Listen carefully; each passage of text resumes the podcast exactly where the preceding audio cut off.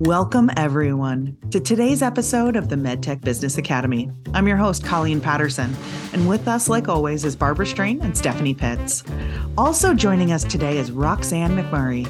As a longtime CRNA, educator, and leader, she has contributed significantly to the nurse anesthesia profession, combining her airway management expertise with a deep passion to improve care delivery for patients and providers. She invented a new airway device for anesthesia and emergency use. Her innovative, award winning McMurray Enhanced Airway MEA is the world's first distal pharyngeal airway? Pharyngeal did i, did I say that right ladies? All right so we're so happy to have you here roxanne um, Barbara actually happens to introduce us to Roxanne. And when we heard a little bit about her story, we thought it was just such a fascinating one going from, you know, the registered nursing, getting her master's in the anesthesia, moving throughout into med tech, uh, you know, just a really um, amazing evolve uh, an evolution to your career. So tell us a little bit about, you know, why nursing and, and how you got to where you are today. Yes, well, why nursing? Wow, that goes way back. Um, my grandmother, uh, she was born in the early 1900s, and um, she was she had a hospital back in the Depression. She opened her big Victorian house up as a hospital and took people in, and she had a traveling doctor, and so she was always pr- pr- promoting nursing. So when I was younger, she would ask, "What do you want to do when you grow up?" And so I would say, I want to be a nurse. I want to be like you. I want to help others. And so that was really planted at an early age of um, helping people and to um, just uh, follow like in my grandmother's footsteps. And um, I love the science. I, I, I love uh, seeing the, the patient progress. And nursing is uh, is always been a you know it's a passion of mine. I've been doing this for almost 40 years now. Uh, I did, um, when I went into nursing, I knew that I wanted an advanced degree. I didn't mm-hmm. know what that was at the time, but uh, every anesthesia provider that I came in contact with, uh, nurse anesthetist, said, go into anesthesia. You'll love it. And that's my personality, focusing on one patient at a time. I love the ICU. I love the monitors. I love the lines. I love the high acuity. And so, nurse anesthesia is uh, uh, I've been in that for over 30 years now. And then I branched out, uh, and after I got my master's in nurse anesthesia, I uh, in 2013 I received my doctorate, uh, DNP in nurse anesthesia, and I did that um, because it was uh, I was missing that research background that I I knew that I needed if I wanted to be an innovator. Mm-hmm. Research is the foundation of new devices, and that proves the, the validity of the, the device and understanding that whole research uh, piece. But also, uh, I wanted uh, to go into education because I knew that I would need to be a leader and an educator of this new device as well. So before I received my uh, DNP, I had a, a patent that was pending and my family asked, okay, you have a patent. Now what are you going to do with it? Well, I needed that foundation for the DNP to um, do something with that patent. There are so many amazingly interesting things that you just shared. And I know that we're going to have a lot of questions about that.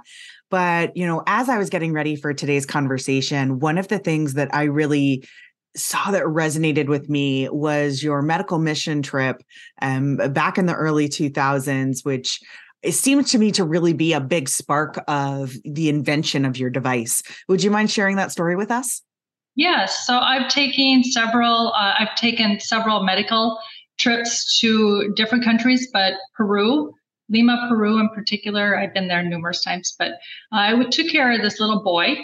Uh, he was probably about eight years old, but uh, he was the size of a five-year-old. Uh, he had his lips were 75% fused um, due to burn injury. So you can just imagine the malnutrition that he had since he, he couldn't open his mouth to take in the, the, the source of energy and food. Um, so um, uh, we had to fix his cleft palate uh, before, but before doing that, we had to open his mouth. So we had to get creative.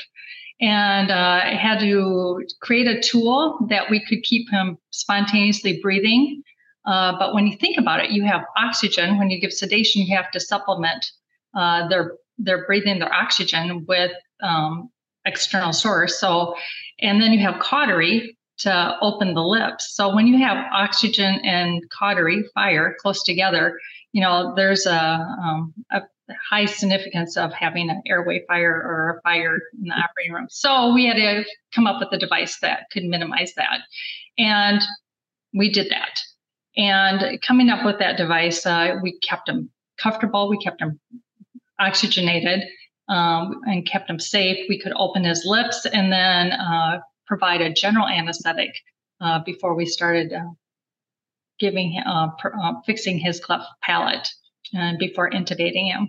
And thinking about that device that we created in Peru, and I was back at the home site working with deep sedation and looking at our uh, patients that now were obstructing their upper airways due to um, the deep sedation that uh, causes our distal pharyngeal tissue to collapse, but also obesity is increasing in uh, the early 2000s, and um, our sedation is getting deeper because now we didn't just use sodium pentothal for a general anesthetic. Our procedures were changing. We could do deep sedation with propofol or diprivan and keep those patients uh, comfortable, but keep them um, so we didn't have to do a general anesthetic. So it's called a deep MAC So, and also, you know, our oral airways, our nasal airways haven't changed in like a hundred years since inception. That mm-hmm. design is pretty much the same since 1920s when they first were invented. And we're doing a lot more jaw thrusting and chin lifting and it's because our patients have changed and our medicine has changed and our procedures have changed, but our airway devices have not. And so thinking about that device that we created in Peru, it's like, oh, I wonder if that would work here. And so we started, I started using it. Um, and it wasn't FDA approved, so I didn't feel great about it, but it worked. And I noticed that other colleagues in my area were starting to use a device similar to this and creating a device. And it's like, okay, if I'm doing it, other people are doing it. We need a device that fills this gap. And so that's when uh, I started writing up, uh, doing a patent search uh, um, and finding a patent attorney and uh, we wrote the patent, the patent got issued, and then it's like, okay, now you got to do something with this patent. So that's when McMurray Medical was born. I love that story, uh, and I've heard it a couple of times, and and it always just sort of inspiring. So now we're at the next phase, and and our women in med tech, you know, are on the edge of their seats because how did you actually then go about like doing a business plan, forming a company, you know, what were some of those hurdles and things you had to overcome? She's shaking her head already. Those you can't see. Yeah, like, what, are you, what are you talking about? I had the patent. The company came together. You know, yeah, and we're trained. This isn't part of our training as nurses. So yeah, right it's crazy. It's like uh, I had a desire to stay at the head of the bed and provide anesthesia. That's where my passion is. You know, I love nursing. I love anesthesia. Uh, being an inventor was way off my radar, uh, but I saw I saw a need, and I not only with us creating our tools on the side, and they're not FDA approved for that, but also close claims and airway management is going up for deep sedation and deep MAC. Uh, and uh, they said, well, we need better monitoring, which we we we do need. We did need that. So now we're monitoring end tidal CO2 for all our deep sedation cases. We need more more oxygen. We need to give them better oxygen, better oxygen tools. Yes, yes, we do need that. But you know what? We need to open the airway and keep them breathing. That's what we really need to do. And we can we can intubate the patients but you know what? Ventilation is first. Basic airway management is necessary. before you do advanced airway management. And that's where our gap is, is basic airway management. Yeah. So uh, forming the company, I tell you, I had to do a quick learn. My husband is in business. He's in sales. He's a great salesperson.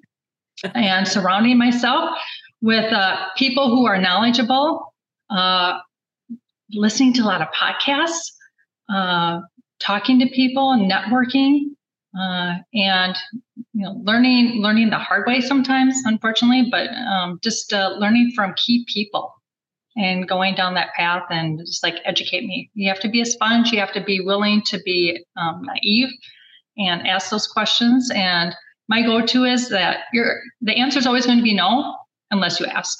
So i ask a lot of questions. Roxanne a lot of um, clinicians have clinical challenges like you found. Um, yours was quite unique, but have ideas, um, but they don't always take that next step of solving it and bringing it forward and actually getting a device that's available in the market. So I'm just curious what what was it that made you decide that you didn't have a choice but to do that because I, I know so many clinicians that are in that spot and they just let it kind of pass by what made you decide nope, I have to do this? Yeah, uh, seeing poor outcomes with patients, um, patients getting their cases canceled. I mean, that is a lot of money. When you have an operating room set up and um, all the sterile packs are open and you bring your patient in and then it's like oh my word i don't know if we can safely provide a deep sedation or safely do airway management in like an outpatient setting uh, for this patient. And it's like we just we have a gap in our tools. Not only the gap in tools. I mean, there's it's multi um, faceted, but it's you know that was one of the things is like airway management um, is a like a, a stop. If we can't provide proper, if we can't keep our patients breathing, they need to go to the hospital. And I tell you, our procedures are changing. Uh, 85% of our anesthetics are going to be out of the traditional hospital uh, operating room come 2028. That's the prediction. Wow. And uh, just we we just everything else is keeping up with the times with advanced airway management, but like I said earlier, the basic management airway management hasn't. So this could be a tool to help. It's it's a multi-purpose tool, uh, the MEA to help keep our patients breathing. But um, innovating, like your you know your question, um, it's uh, it's hard. It's tenacity. You have you have to believe in your product.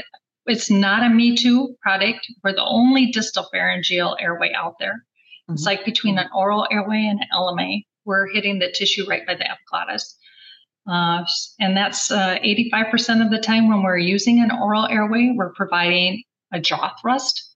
And so our patients' chins are getting uh, tired, but our, their jaws are getting tired. They're getting bruised. They're getting dislocated. There's lawsuits because the patient's jaws are getting dislocated because we're not getting that tissue by the epiglottis uh, that the MEA can reach.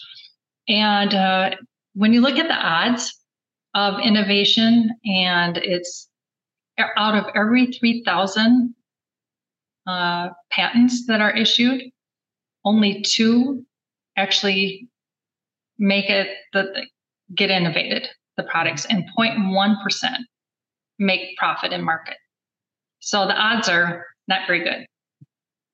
But um, I, I just i saw a need. I think it's amazing not only that you saw the need, but that you understood the idea that, you know, we can't always wait for something to be, you know, within the, labeling on the use like sometimes we have to go off label i know how dangerous that that can sound to within medtech but you know we're really going to innovate in those new spaces and i i think that that's a great segue into you you recently wrote uh, or contributed to an article for the ASATT uh, specifically about the right tool for the job. And reading through that article, one of the things that I found really fascinating, which you actually just touched on as well, was the non-operating room anesthesia, which you labeled as NORA And the complications that are deriving from no longer being, you know, many of these procedures no longer being in a hospital setting. So, you know, as we're talking about not just the indications within a hospital, but also in those, you know, ambulatory surgical centers or, or, you know, the, those other areas, are you thinking that that trend is due to the increase of procedures that are being done on an outpatient basis the the speed of time that that's turning there just the general exception of those standalone. You know what are some of the other uh, contributing factors that we're seeing such a rise? I know you also mentioned you know the the rise in obesity um, in you know the recent years but what else is it that's causing that? Uh it's when you can keep a procedure out of the main operating room um, th- there's a time factor. Mm-hmm. and time increase you know decrease in time increases value right? Uh, so that's a money saving when you can uh, um, be more efficient. And ambulatory surgery centers and procedure rooms are more efficient than the traditional operating room. Also the procedures have changed. Uh, instead of doing uh, incision of full on incision, we can do a lot more under robotics or um, laparoscopic uh, through scopes. Uh, and so that saves time. And then, um, you know, the anesthetics, we can do a lot more with regional anesthetics now and keep the patient comfortable with the other medications like propofol, giving them um, IV. And just the patient thinks they're having a general anesthetic, but really they're having a deep sedation or a deep mac and uh, they're just not aware of their surroundings. But we have to keep them spontaneously breathing then. Mm-hmm. Before we hopped on the call, we were chatting away, uh, and uh, Stephanie and Roxanne started in about nurse innovators and things. So, why don't you pick up that conversation? Because it was kind of fun to listen to, Stephanie. yeah, I, I mean, I, we were we were debriefing on the recent Think conference that SONSIEL had uh, last weekend. So the Society of Nursing Innovators, Entrepreneurs, Leaders, and Scientists. And I was just sharing, uh, Colleen asked how it was. And I said, well, it's really great to be in a room with nurses who think similar, you know, to myself. And so meeting Roxanne today, who's also a DNP uh, prepared nurse and an innovator, we were just sharing how sometimes it can feel lonely when you're a nurse on the, kind of this side where you're developing and thinking about new innovations. And when we get together, it just feels like we're very connected. So, um, so yeah, uh, Roxanne has a DNP, which, you know, we were talking about how I think 1% of all nurses have that degree. So it's a doctorate of nursing practice. And um, so I just got on, I got on the call today. I logged in and I just immediately felt somewhat connected um, with Roxanne on many levels. So. Yeah. So, how did you feel then in the nursing environment, Roxanne, with and then your inventorness of all mm-hmm. this? Yeah, it's uh, you know, deep in inside, I'm so excited. And that you have to harness that excitement because not everyone else is excited about innovation. In fact, people don't like change.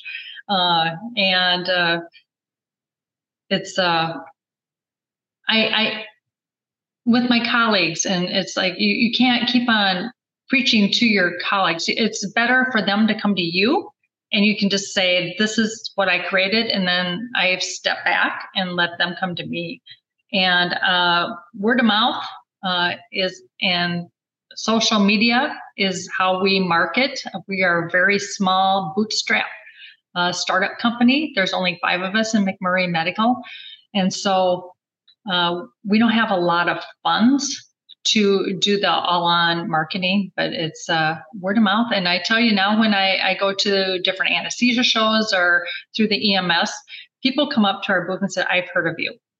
Oh, so oh, that, yeah. So mm-hmm. it's it's it's very neat when um, when people say, "I've heard of you," and I want to trial your device, and um, and then when they trial it and they provide feedback and with ongoing sales, it's like, let me tell you, it's it's tell me, you know, I they tell me about their story and how it's made um, a difference for their patients, and their breathing and um, especially for endo, that's kind of our foot in the door initially because mm-hmm. uh, our device is the only one that fits alongside the EGD bite block. And uh, EGDs are is when we have to share the airway with the, the GI provider, and that scope is large enough to occlude the patient's airway. So keeping that patient comfortable so they're not gagging on the scope and yet breathing, you can just imagine how challenging that can be. And having an airway device like the MEA uh, is a game changer when you can keep that mm-hmm. patient breathing on the fly. Well, I Roxanne and I have known each other for about a year and and did some work together and things. And so I've been following her on LinkedIn very diligently. And I noticed to sort of jump off on your you've been attending some conferences. I've seen pictures of you at different meetings and things. So how did so our audience would sort of understand, you know, how how how much prep goes into that and how worthwhile was it for you to go there? What were some of the key learnings about getting ready and then the learnings from those in-person events at conferences where, where you had a booth and things? Oh yeah. So the prep is um, is um, in the booth itself and what message do you want to send um, at your booth? Because there's some of these conferences are quite quite big. The, the expo halls are huge. So, what makes people stop by your booth and ask information? Well, I have found that a lot of people are just overwhelmed at the exhibit halls. Um, so I just I just stand there and I have the airway in my hand, or I, I ask them, you know, what are you doing with your airway management now? Uh, are you happy with it? Um, what do you um, what tool do you foresee yourself needing? And just having a conversation and asking them about their practice and then telling them what the mea does. And boy when i i shared the stories like it looks like a nasal airway but it's an oral airway. It goes between the molars and then they ask why the molars and I explain it's like well you know our molars are stronger teeth than our our incisors. So it's a it's a you know, just pre- preparing that way. But um, there's a huge preparation afterwards too, and following up and getting that message out and uh, getting those trials and samples into providers' hands, and then following up and making the trials come into sales. And that is quite challenging because of the value analysis committees, especially in the larger hospitals. They they don't necessarily uh, see the value. It's like, well, they're comparing it to the device that was innovated the oral airway like 100 years ago and marketed made in china. Um, so you know i can't really compare it to that because we're in a whole different airway category. We're in that distal pharyngeal airway category and comparing ourselves to new innovation that opens that tissue in the distal pharynx. And when you compare it to that it's like wow we are we're very, very affordable and we're, we don't require any setup. So the other um, two devices that open the distal pharyngeal tissue are the high flow nasal oxygen and also the nasal CPAP or the BiPAP. And they both require setup and the MEA is simply open, place and go. So. Great. One of the things that I'm I'm always really interested in, um, Roxanne, is the idea of you know the it's it sounds like atlas with the world on your shoulders that you're you're doing it all. You know you're mm-hmm. you're still doing a little bit of practice you're founding this organization you're working the trade shows yourself you've even just shared that your team is small behind the scenes. So you know how do you manage it all? How do you you know how do you seem to have more time in your day than i feel like i've got in mine? Because I, I don't feel like i'm anywhere near that talented Oh, Colleen, that's a that's a good question. Um, I don't require a lot of sleep, so that's on my. Yeah. Oh, it's crazy. Um, you know, I do uh, I do have a good support system. Mm, you know, my husband's very supportive. My my children are adults, and I think having young kids would be really challenging. But I started this process when they were in middle school and high school and I think they're kind of grateful because I have a tendency to um, really want to know what's going on in their lives. And I think it gave them a chance to, to grow up a little bit while they're still home. Mm-hmm. I didn't have to hover. So, um, but um, it's uh, you know, it's you just have to pace yourself. It's always, you know, what are what are my top priorities for the day? What do I need to get done? Who do I need to talk to? Who do I ne- need to network with? Um, where do I need to be? So it's it's all about setting priorities because you can't do it all, and um, you, you just have to do your best, right?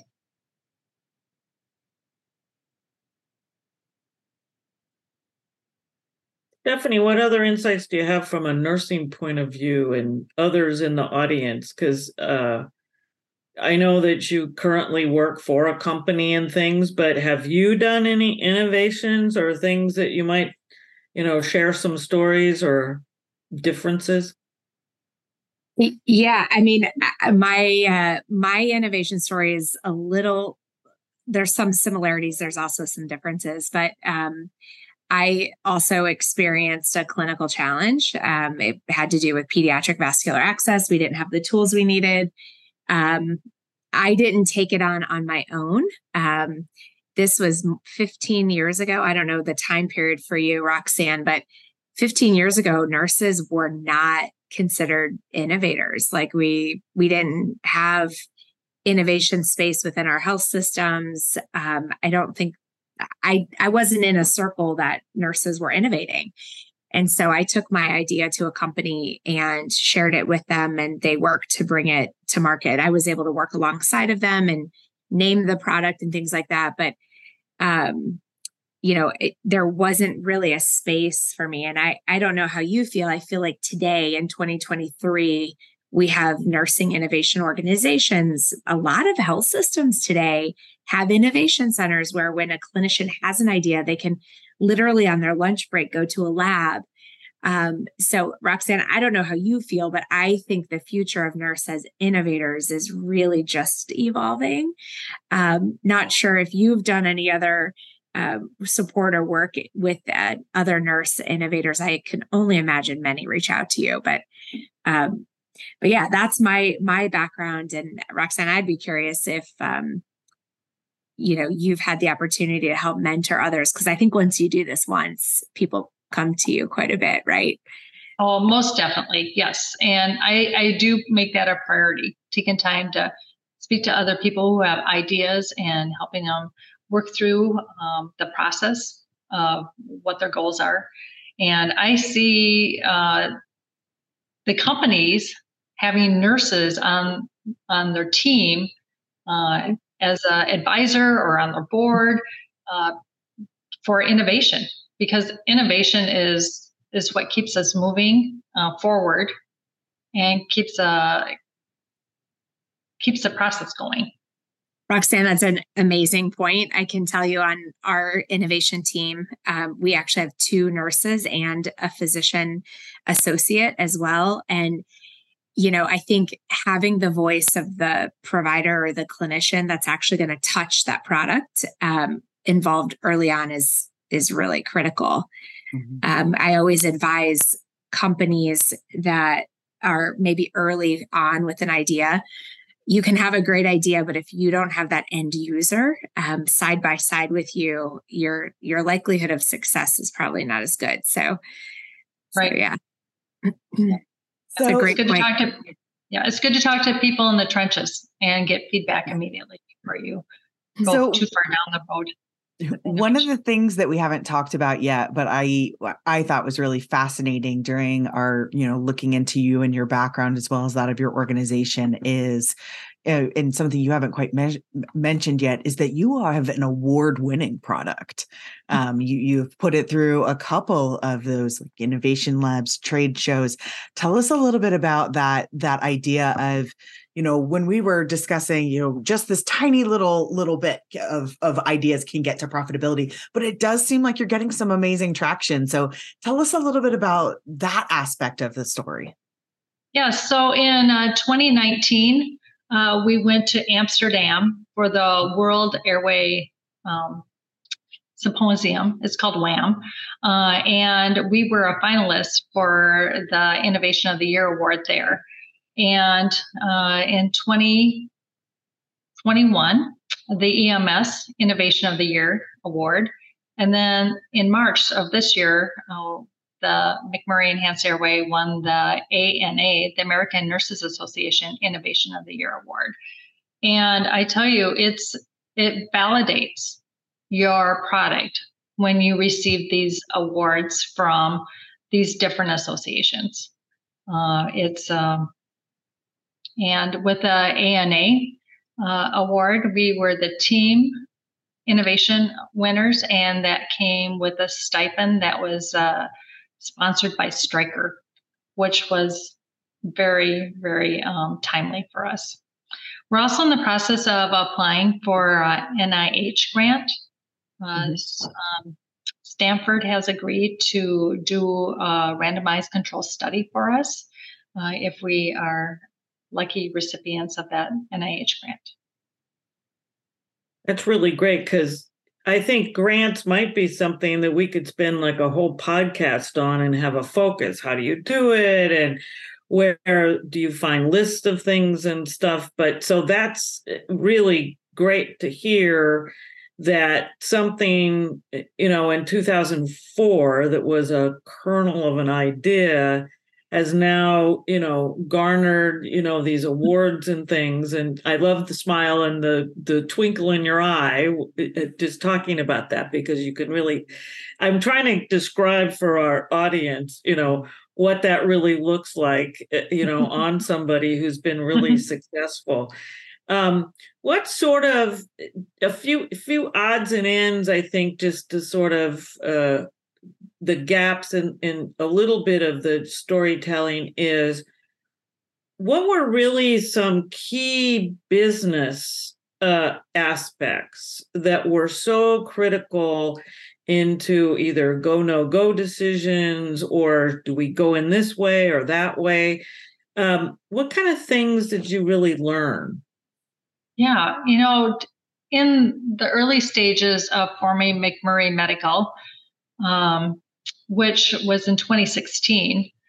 And our other two founding um, founding uh, um, partners uh, are also uh, were from the same community as my husband and I lived in at the time up in Minnesota, in the Twin Cities, and they had the backgrounds that um, my husband and I did not have. Um, one was a manufacturing uh, uh, yeah, he had his own company, so he is a go-to for medical manufacturing. I didn't know anything about manufacturing, uh, and the other um, investor um, had the financial background, and it's Pete and Steve. And Steve, with the manufacturing background, he knew people around the globe that could help us formulate our, our company. Uh, we needed quality engineers. Uh, we needed um, uh, an engineer to help design the product uh, we need a manufacturer. Uh, we needed someone who had a background in resins. We also had to have uh, patent attorneys, uh, business attorneys, uh, legal attorneys, and then you have to have business people to help you start up your company on the side, uh, marketing, imaging. for it's it's amazing the group of people that you need, but there's there's five of us now, and then 1099 people. And when, then we have a, a board of advisors that have a wealth of background in medical devices. But to formulate that that background, it's a combination of the partners that had those connections to make uh, McMurray Medical. And knowing, you know, when you like uh, Stephanie and I had that conversation with innovating, it's like it's it's hard to get a, a new product to market. And you have to be able to pull away when you know it's not good. And if uh, if the feedback is not good, if you know that it's um, a device that's not going to make a difference, you have to be able just to walk away. And I tell you, it's it's kind of hard to do when you pour your heart and your soul in it uh, and time. But boy, it takes a lot, a lot of money because uh, manufacturing and you're giving all those samples out, you're giving those out for free, but you're mailing them for free too. Mm-hmm. And uh, it's, but you see the difference. And what keeps me going is uh, hearing the testimonies back from providers who have used the device. And my new passion is uh, with the opioid epidemic and EMS. And um, before uh, the overdose um, patients, uh, you know, when you're calling 911 and you're giving the, the Narcan and before it's working, their respirations and ventilatory status is suppressed. And so we need to open that airway up to keep those patients breathing. So they live, but also they have cognitive function afterwards. Because there's a, a increase in just uh, people living, but they're brain dead because we're not opening the airway and we're not ventilating for them. And there's a there's a huge need there. So, Roxanne, you just mentioned the opioid epidemic, which is a, a, very pressing issue throughout a lot of, of middle America. Um, really, it's like almost coast to coast, but in that that central band. But that does seem to be a more pressing issue right now in the United States than in many other nations.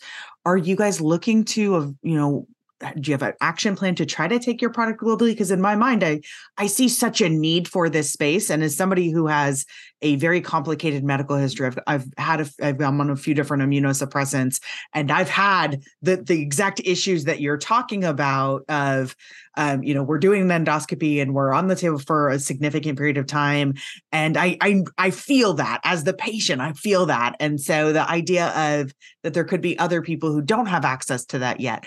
What's that you know is, is that something that's even within the plan right now? Hope, you know maybe after the grant that comes in yes so it's definitely in the plan and ems is reaching out to us uh, trying to work with uh, different companies uh, to maybe put it in a in a pack in a little small pack that here this is for uh, home use maybe. You know we still have to do some studies on that. Um, it is easy to use and lay people can use it but it does have to use it has to be used properly right? Uh, mm-hmm. just like narcan there's a learning curve there but um, that's that's a potential uh, it's also um, you know uh, you know, every first responder, police, fire, EMS uh, to use to open the airway. It depends on where you work out of, uh, according to what you can use for airway management. Some people can place that LMA, some uh, first responders cannot. Mm-hmm. And so uh, the DPA is more on the basic airway management. So maybe if they can't place the LMA, they can place the DPA and still open that airway effectively to help that patient ventilate. So are you selling globally and, and marketing globally, or are you still in the US? And what's your plan? We are currently in the US. And since we're a small company, we are we're our plan is to stay in the US, do it well, and then branch globally. Mm-hmm. So, do you need like a uh, just for the audience purposes? Do you need like a CE mark to do that as well? And yeah, so we do have European patents. We have um, patents in other countries as well. Um, we we need to grow as a company before mm-hmm. we go globally, mm-hmm. or have another company come alongside us. Yeah. Yeah, Yeah, great information for our audience on so many different aspects. This has been wonderful share with us. Thank you. I completely agree. I, you know, and some some of the more pressing items that you had mentioned, Roxanne, is the idea that innovation, although very exciting, can be very scary, and that you know the aspect of you know what was shared by yourself as well as Stephanie that innovation can happen at every level. It's it's everyone's responsibility that if you see something say something. You know there's people around you that whether it's your friends down the block uh, you know in, in Peter and Steve that can help you bring your dream alive but there's so much opportunity there And I think my very favorite item is the answer is always going to be no unless you ask. I, I loved that bit itself.